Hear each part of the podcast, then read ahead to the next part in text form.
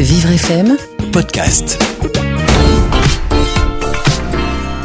Lorsque l'on se retrouve au chômage, l'angoisse, le stress sont tout à fait compréhensibles, surtout en cette période de crise.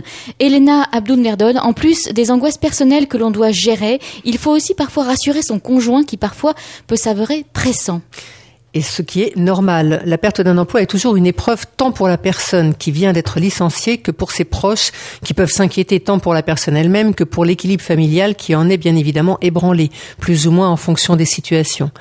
Il faut que, dans la mesure du possible, faire en sorte de bien scinder, séparer son quotidien familial de sa recherche. Il existe aujourd'hui de nombreux organismes, des associations, des cabinets, des professionnels de l'accompagnement auxquels on peut s'adresser ou auxquels on peut être adressé, ne serait-ce que par Pôle emploi, qui travaillent avec des partenaires afin de se donner un lieu où l'on se rencontre, où l'on rencontre d'autres personnes, des demandeurs d'emploi, des conseillers, des intervenants extérieurs qui peuvent venir partager leur expertise ou leur propre expérience. Ça permet de conserver une dynamique et une mobilisation qui ne pourra que rassurer l'entourage qui du coup aura a priori le sentiment d'avoir moins à porter, notamment moralement.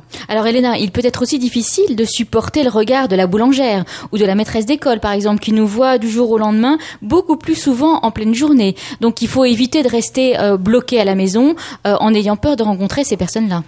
Alors ça aussi c'est avec subtilité qu'il faut savoir le gérer, c'est-à-dire que il faut savoir changer. Euh, cela peut changer le regard des autres, mais il faut savoir le gérer.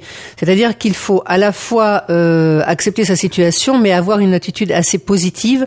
D'abord parce qu'il faut éviter de passer à côté de la rencontre réseau que peut représenter notre boulangère, notre voisin, notre concierge, enfin tout un tas de personnes, mais ne pas être dans une forme de lamentation ou de de, de, poids que, la que ça peut représenter pour soi. Donc il faut garder une dynamique, il faut pas couper le dialogue et puis peut-être apprendre à prendre de la distance avec les personnes qui peuvent avoir un regard négatif ou renvoyer des choses un petit peu difficiles. Donc euh, c'est vraiment quelque chose au quotidien à bien gérer de façon à ne pas se pénaliser soi-même, ne pas être mal vu, mais ne pas non plus passer à côté des, des rencontres qui peuvent aussi s'avérer riches en, en, relationnel. En conclusion, on ne reste pas enfermé chez soi euh, quand on est à la recherche d'un emploi. On profite de toutes les opportunités possibles, effectivement. Peut-être euh, à la sortie d'une à la sortie de, de, la classe ou même le samedi matin quand on va chercher son enfant, on peut rencontrer quelqu'un qui peut nous proposer un emploi ou nous euh, nous faire rencontrer, euh, nous faire rentrer dans un réseau. Donc euh, on n'évite pas du tout ce genre de rencontre. La chose à éviter en tout premier lieu, c'est l'isolement.